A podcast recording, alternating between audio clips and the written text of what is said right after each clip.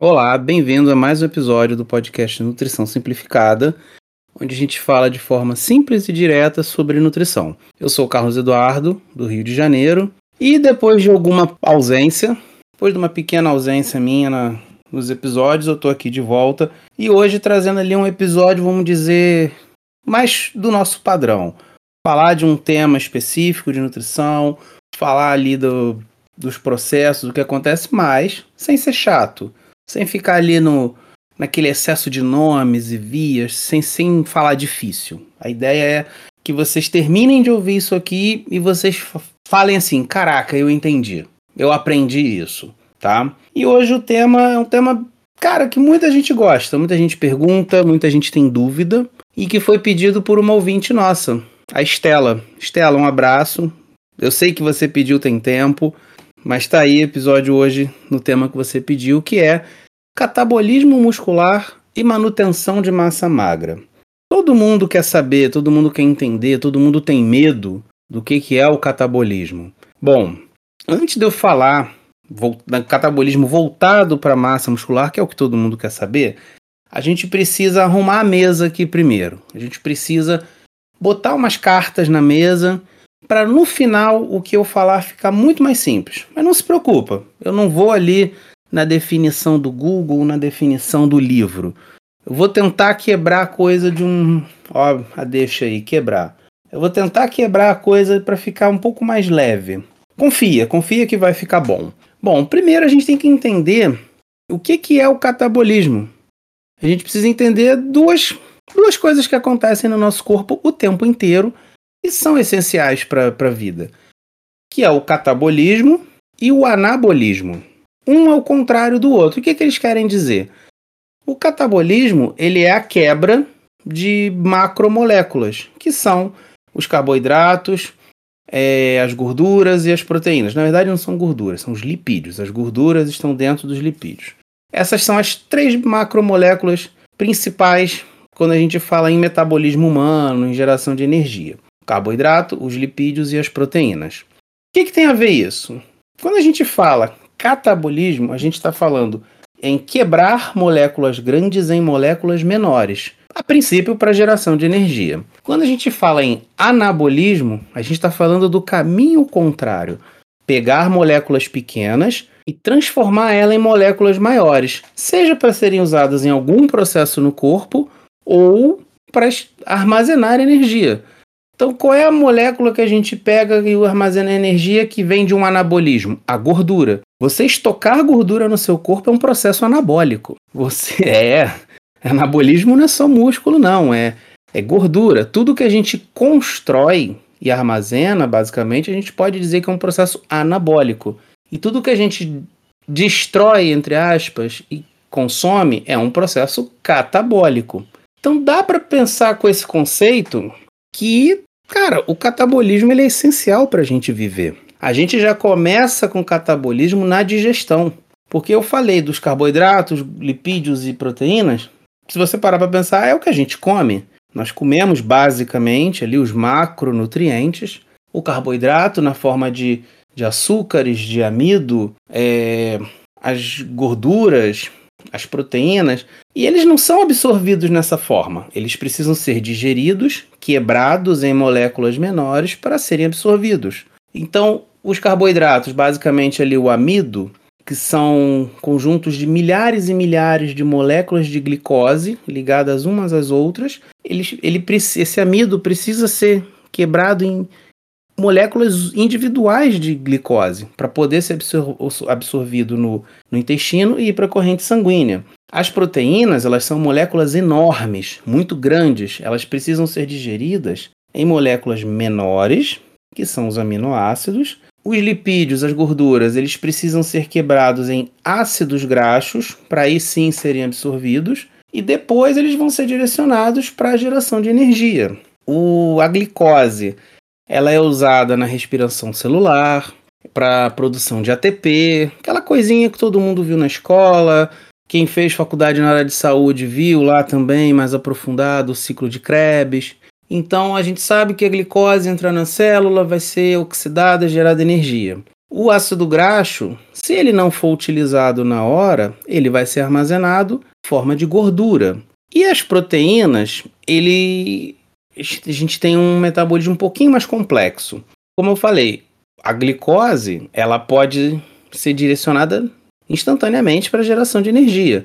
Inclusive, nós temos tecidos que precisam principalmente de glicose para gerar energia, que são as hemácias, que elas dependem exclusivamente de glicose, e o tecido nervoso, nosso cérebro, que ele tem uma demanda muito grande de glicose, é a matriz energética principal, apesar dele poder utilizar outras substâncias, que são os corpos cetônicos, mas o princípio é a glicose. E a, a glicose ela também pode ser armazenada no corpo na forma de glicogênio, seja no músculo ou seja no fígado. O ácido graxo, se ele não for utilizado na hora, ele pode ser armazenado na forma de gordura no tecido adiposo. A proteína é um pouco mais complexa. O aminoácido, a gente não tem um estoque de aminoácidos, a gente não tem um banco de aminoácidos, um tecido de aminoácidos. Aquele aminoácido que veio do alimento, se ele não tiver um direcionamento ali logo após a refeição de ser direcionado para os tecidos onde ele vai ser usado na síntese proteica, ele pode vir a ser utilizado principalmente ali pelo fígado, que vai fazer uma, algumas reações de transformação na, nessa molécula de aminoácido, e onde ele vai retirar esse grupo amina, que dá essa função para ele, e esse grupo amina vira uma amônia, que é uma substância extremamente tóxica, ela é convertida em ureia para ser eliminada pelos rins, na urina.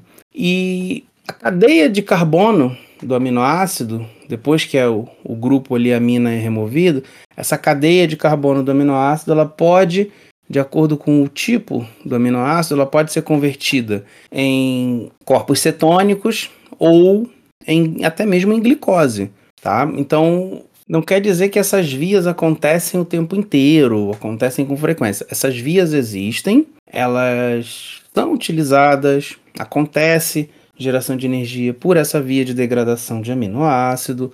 A gente pode até ter é, geração de gordura a partir de aminoácidos. É muito difícil, mas pode vir a acontecer.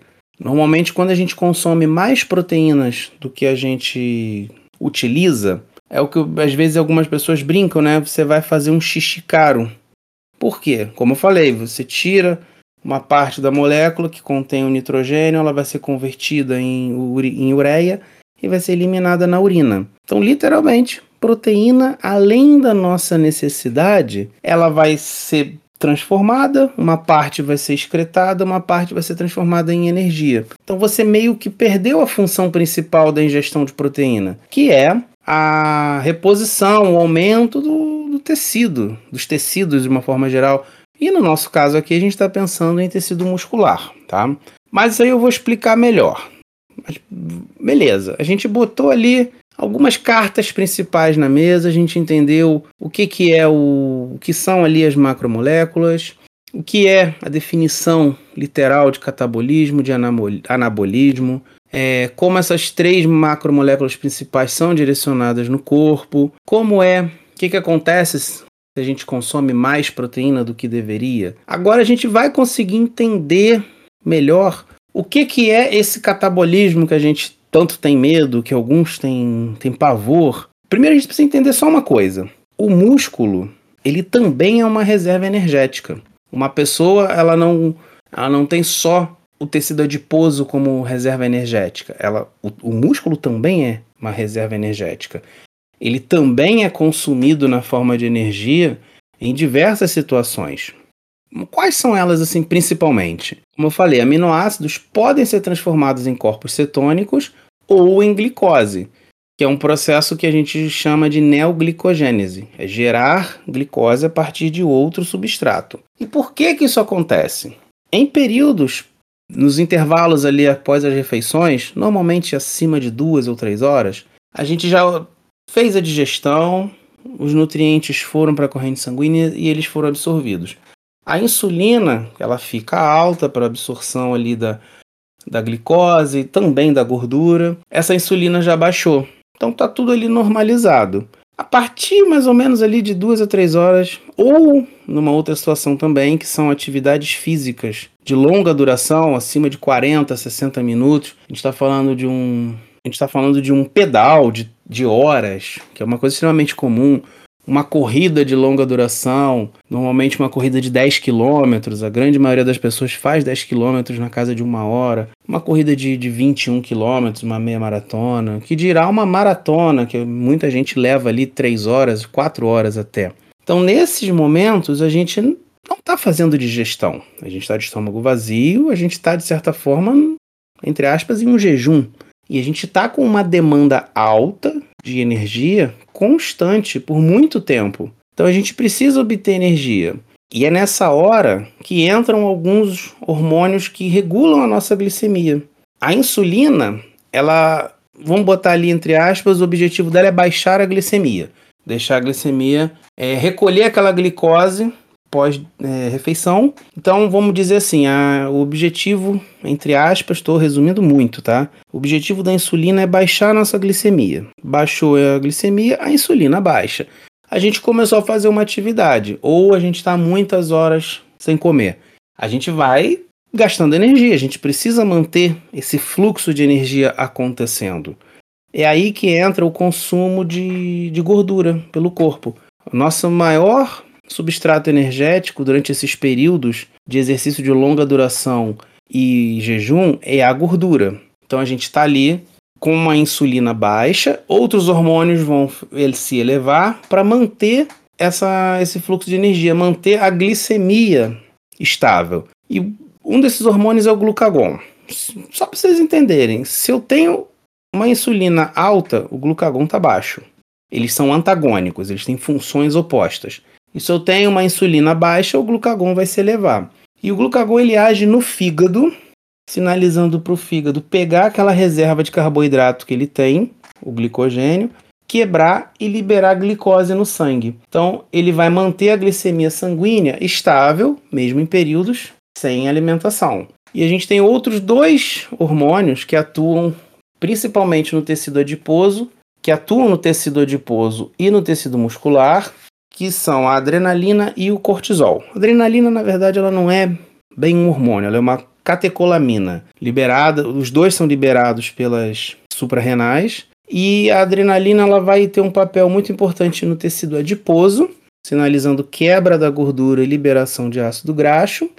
E o cortisol ele atua principalmente no tecido muscular, degradando proteína e liberando aminoácidos no sangue. Esse ácido graxo que saiu da, do tecido adiposo, ele vai ser uma parte absorvida pelo fígado, transformado em glicose, uma outra parte vai ser absorvida pelas células, pelo músculo, e vai ser transformado em energia.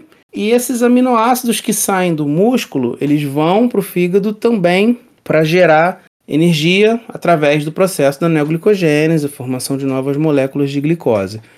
Então tá vendo como o próprio exercício ele é catabólico, você fazer um exercício de longa duração, você está fazendo consumo do seu músculo como uma parte da energia? Principalmente, prioritariamente, é a gordura. Ela é a maior fonte de energia em períodos de jejum e atividades de longa duração. Mas o músculo também é consumido. Então aí daí vem um mito que é o se eu treinar mais de uma hora eu vou catabolizar. Se você treinar um minuto, você vai catabolizar. Ponto.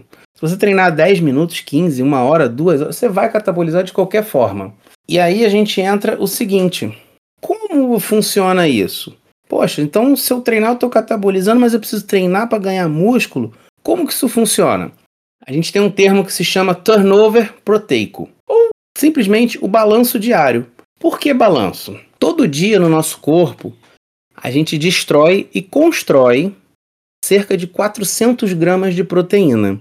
Só para entender, 400 gramas de proteína a gente vai encontrar em 1,3 kg de frango grelhado, tá? De frango, 1,3 kg de frango pronto. Ali tem 400 gramas de proteína. O nosso corpo, ele todo dia, ele está destruindo e construindo essa quantidade. Então quer dizer que ele a gente tem que consumir 400 gramas de proteína, 1,3 kg de frango por dia? Não. Quando eu falo que a gente está trabalhando ali com degradação e construção de proteína nessa casa de 400 gramas, eu estou falando de todos os processos que acontecem no corpo. A nossa pele é formada por proteína, nossas unhas, nosso cabelo. O sistema imunológico ele, ele é muito dependente, ele consome muita proteína. O nosso intestino ele consome muita proteína também. Todas as nossas células do corpo são formadas também por proteínas. Todas as enzimas que controlam infinitos processos no nosso corpo são proteínas. E é, muitas enzimas elas são produzidas, elas fazem o trabalho delas e elas ficam inativas. Então a gente tem todo um trabalho de reciclagem no corpo. Todo dia a gente tem substituição da pele, a gente tem crescimento de cabelo, crescimento de unhas, células que morrem, células que nascem, células que precisam ser substituídas. É, o sistema imunológico, ele o tempo inteiro a gente está destruindo e criando novas células. As hemácias, todo dia, algumas hemácias precisam ser recicladas, elas são destruídas, outras são criadas. Então a gente recicla muita proteína no nosso corpo. Então, quando eu falo que a gente destruiu 400 gramas de proteína, uma, a maior parte é reutilizada, é reciclada. A gente tem esse, esse nível de inteligência no nosso corpo.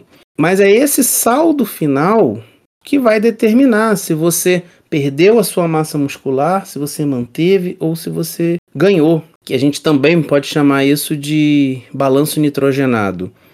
Então, quando eu falei ainda agora que o treino é catabólico, sim, o treino é catabólico, a gente consome um pouco de proteína muscular. Só que ele também sinaliza anabolismo, ele sinaliza a necessidade de aumentar aquela massa muscular. É aí que entra um detalhe muito, muito simples quando a gente fala em catabolismo. Não é um treino de uma hora, não é pular uma refeição, não é ficar muitas horas sem, sem comer que vai definir se você catabolizou ou não. É um processo crônico, é um processo longo, repetitivo e não algo agudo que acontece ali naquele momento e pronto, tá? Então, o que, que eu preciso fazer para evitar esse catabolismo? Todo mundo, é isso que todo mundo quer saber quando abriu esse episódio. Bom, primeiro de tudo é entender a sua necessidade de proteína a sua necessidade de calorias. E isso qualquer, qualquer um já ouviu em algum lugar. Hoje na internet está em todo lugar. Ah, o quanto de proteína eu tenho que comer? Ah, 2 gramas por quilo. 1,5 grama por quilo, 2,5 gramas por cada quilo de peso. O que, que isso quer dizer? Você vai pegar o seu peso e vai multiplicar por 2, se você for uma pessoa ativa que treina. Essa é a sua necessidade de proteína diária, tá? Vamos dar um exemplo aqui é, uma pessoa de 70 quilos, ela precisa consumir 140 gramas de proteína por dia. Só para a gente ter ali uma base, um filé de frango grelhado de 100 gramas, ele vai ter cerca de 30 gramas de proteína. Então, ah, se eu tenho que consumir 140 gramas por dia, ah, então um ovo eu vou ter 6 gramas de proteína.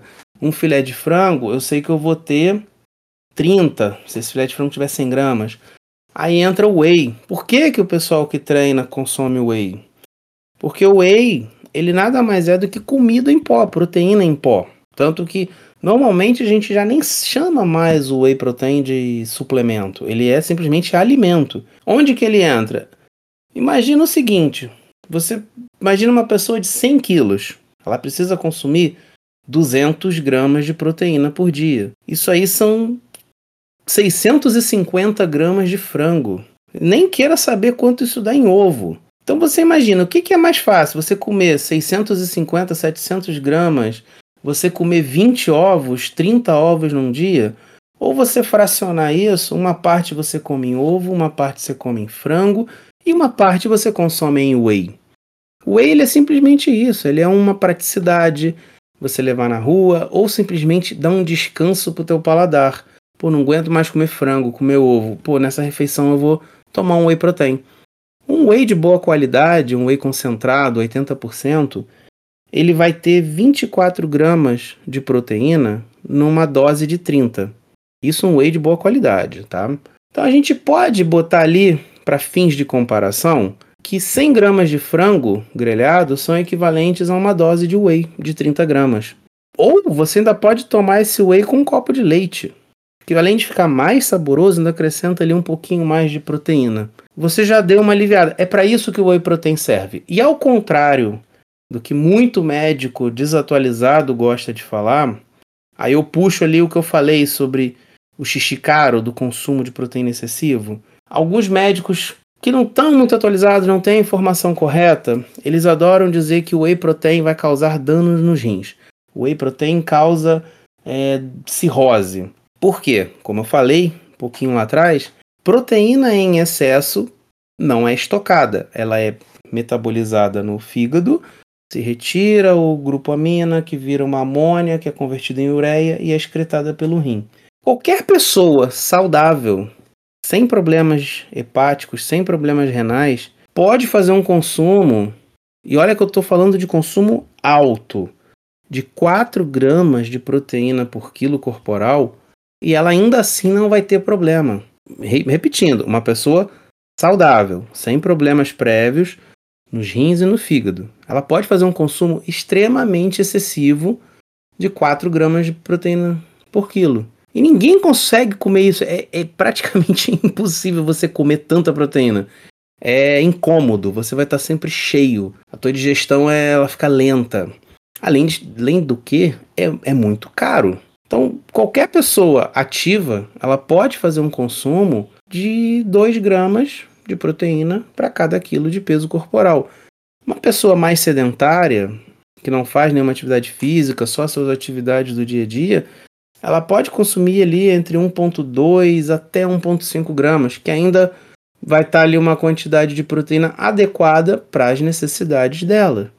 E isso pode variar. Pessoas que estão em dietas de emagrecimento, que elas vão estar tá ingerindo menos calorias, elas precisam aumentar um pouco esse consumo de proteína, tanto pela saciedade quanto para manutenção da massa muscular. E quando eu falo em manutenção da massa muscular, eu já estou entrando num outro ponto ali que é essencial para evitar o catabolismo. O músculo, ele precisa basicamente de duas coisas para ele existir. Ele precisa ser estimulado e ele precisa ser alimentado tá? Não vou nem entrar na questão hormonal. Vamos partir do princípio que você é uma pessoa com seus hormônios em ordem. Então, seus hormônios estão ali fazendo o papel dele no músculo. Então, você precisa dizer para o teu corpo, olha, eu preciso desse músculo, tá? Mantém ele aí. E você precisa manter ele alimentado. Você precisa consumir as quantidades adequadas de nutrientes. E quando eu falo nutrientes, eu estou falando não só de proteína, mas de calorias, tá? Onde eu vou chegar? Quando você se exercita, eu não estou falando só de musculação, a gente acaba usando a musculação como exemplo para quase tudo, porque é um exercício muito completo quando a gente está falando ali de, de tecido muscular. Mas pode ser uma corrida, pode ser um, o crossfit, pode ser um funcional, uma natação, a dança. Você está sinalizando que você precisa de uma determinada quantidade de massa muscular para você fazer aquela atividade e você precisa fornecer os nutrientes necessários para suprir a demanda daquela atividade. Então a gente vai. Aí eu já entraria em outras coisas, isso aqui ficaria muito longo. A gente tem fórmulas para calcular o quanto de calorias você precisa para manter o seu corpo, para ganhar massa, para perder peso. A gente precisa fazer esse cálculo muito correto você não pode simplesmente copiar a dieta de alguém ou fazer uma dieta maluca que você viu na internet para perder peso rápido. Aquilo ali não foi calculado para você. Aquilo ali não foi considerado as suas necessidades. Então vamos dizer que o seu gasto calórico, simplesmente para você existir, manter o seu corpo ativo, sejam duas mil calorias. Você precisa consumir duas mil calorias por dia para manter seu nível de atividade, manter seu corpo funcionando, suprir, apenas suprir o que ele precisa. Mas você pegou uma dieta doida da internet para secar e você só vai comer alface e filé de frango. Você saiu daquelas duas mil calorias que você precisa você foi para 800 calorias. Você fez uma queda enorme. Você não vai, beleza, você vai perder peso, mas entre esse peso você vai perder massa muscular. Porque você fez um corte de calorias muito agressivo. Se você consumia 800, se você consumia, precisava consumir 2 mil calorias, você está consumindo 800, mas você manteve suas atividades, você não consegue suprir nem a quantidade de proteína, que dirá uma quantidade, é, entre aspas, segura de calorias. Então você vai perder peso, você vai perder água, glicogênio, gordura e também massa muscular. Todo mundo já fez alguma dieta onde ficou flácido. Todo mundo conhece alguém que fez uma dieta muito agressiva e ficou flácido. Que você perdeu gordura, água e músculo. Então, o que, que eu preciso para manter o meu músculo e ainda assim perder peso? Vamos supor que você está numa dieta de, de emagrecimento. Você precisa de uma dieta bem calculada, com um déficit calórico adequado, e você precisa estimular o músculo, que é o treino, que é a atividade física. E é a manutenção constante durante dias, semanas e meses desse cenário é que vai determinar se você vai perder massa ou você vai ganhar massa. Ou for uma pessoa ali em emagrecimento, pelo menos manter. Pelo menos ali no, no zero a zero, tá? Então isso depende de um equilíbrio. Equilíbrio na dieta, equilíbrio no treino, o descanso, tá? O descanso ele é extremamente importante para você recuperar, para você manter o seu corpo em equilíbrio. A gente tem uma série de hormônios que dependem do sono para estarem equilibrados. Alguns desses hormônios vão interferir na massa muscular. Tem ali o cortisol, que muita gente gosta de falar que ele é um hormônio do estresse. Eu, citei ali o cortisol. O cortisol ele tem esse papel de catabolismo muscular, mas essa é uma das funções dele. Tá? O cortisol ele, ele mantém a gente vivo. Só para resumir, ele é um hormônio que, se a gente zerar ele, a gente morre. Então ele tem o seu papel. Nenhum hormônio no nosso corpo ele é inútil ou ele tem uma função errada, uma função nociva. O desequilíbrio de alguns hormônios podem causar problemas. Um cortisol constantemente elevado é problemático, sim, tá? É, tanto em questões de inflamação sistêmica quanto em manutenção de massa magra. E uma das coisas que mais normaliza o cortisol é um descanso adequado, tá? É, outra coisa, é, falando de, de refeição pós-treino, todo mundo já viu falar na tal janela anabólica, todo mundo já viu alguma receitinha na internet de super refeição anabólica pós-treino para ganhar massa. Todo mundo já viu isso. Como eu falei, a, o, o processo de catabolismo, anabolismo muscular, ele não é agudo, ele não acontece naquele momento apenas, ele está acontecendo o tempo inteiro. A gente precisa manter o saldo. Então não é aquela refeição pós-treino, não é você sair da academia tomando o teu shake de whey com creatina, maltodextrina, o que seja. Não é isso que vai determinar. De que adianta você fazer uma excelente refeição pós-treino, rica em proteína, em carboidratos de, de boa qualidade, se durante o dia você não consumiu as suas quantidades adequadas de proteína? Se durante o dia você não consumiu as calorias necessárias que você precisava? Tá? Ah, então quer dizer que eu tenho que comer toda a minha proteína de uma vez pós-treino? Não. Como eu falei, proteína demais, ela não é direcionada para os lugares onde ela precisa. Ela vai ser absorvida, tá? É... Aí aqui a gente até tira um mito. Ah, uma refeição com muita proteína não é absorvida. Não é assim. Você pode fazer uma refeição de um quilo de frango é mais proteína do que você precisa no dia. Toda essa proteína desse frango vai ser absorvida. Agora, ser utilizada para a síntese proteica, não vai. Mas você absorveu. Absorver é passar do intestino para o sangue. Isso é absorção. Agora, direcionamento, utilização é outra coisa. Por isso que a gente precisa, além de calcular as nossas necessidades de proteínas, a gente precisa fracionar essas proteínas em algumas refeições. No mínimo três. O ideal, se Tem gente que não faz quatro refeições, mas o ideal é a gente ter ali quatro refeições com proteína ao longo do dia. Por quê?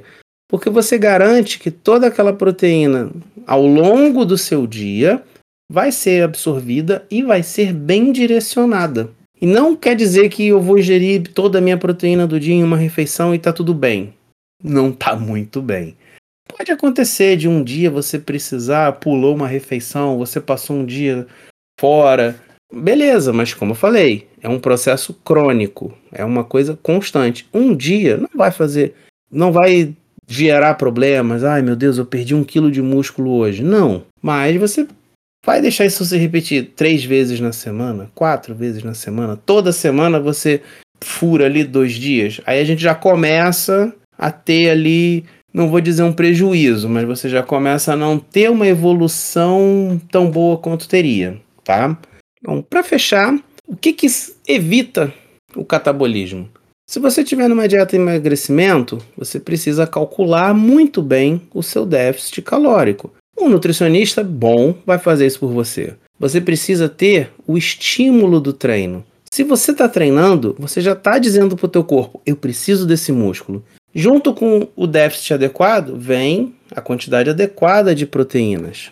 É, você também precisa ter um controle do estresse. E quando eu falo de estresse, não é só aquele estresse comum que todo mundo vem na cabeça, né? Ah, eu estou nervoso, eu sou irritado. Não. A falta de sono é um estresse para o corpo. O excesso de treino é um estresse para o corpo. São situações que causam um estresse metabólico, fisiológico para o corpo onde o corpo não consegue se adequar àquela demanda. Então é aí que entra muito o, o sono de qualidade. A gente entra um pouquinho assim também na, na questão da, da manutenção dos hormônios, principalmente os hormônios sexuais, que eles são muito importantes para a manutenção da massa muscular. Mas aí já, já é um assunto um pouco mais delicado, talvez até mereça um episódio inteiro para eles. E por incrível que pareça, a ingestão de vegetais, de frutas, para você dar o aporte adequado de micronutrientes, também tem um papel importante no, na preservação e construção da massa muscular. Não é só fornecer carboidrato, proteína, gordura. A gente precisa de vitaminas, de minerais, de alguns fitoquímicos que eles vão participar desse processo de construção, de manutenção, vão otimizar os processos de recuperação do corpo. Então a gente também precisa dar atenção para os micronutrientes. Bom, pessoal, obrigado. Espero que tenha, espero que eu tenha sido claro, que eu tenha conseguido transmitir é, bem a ideia para todo mundo, tá? Agradeço demais a quem ouviu. Se você gostou, compartilha, indica para alguém.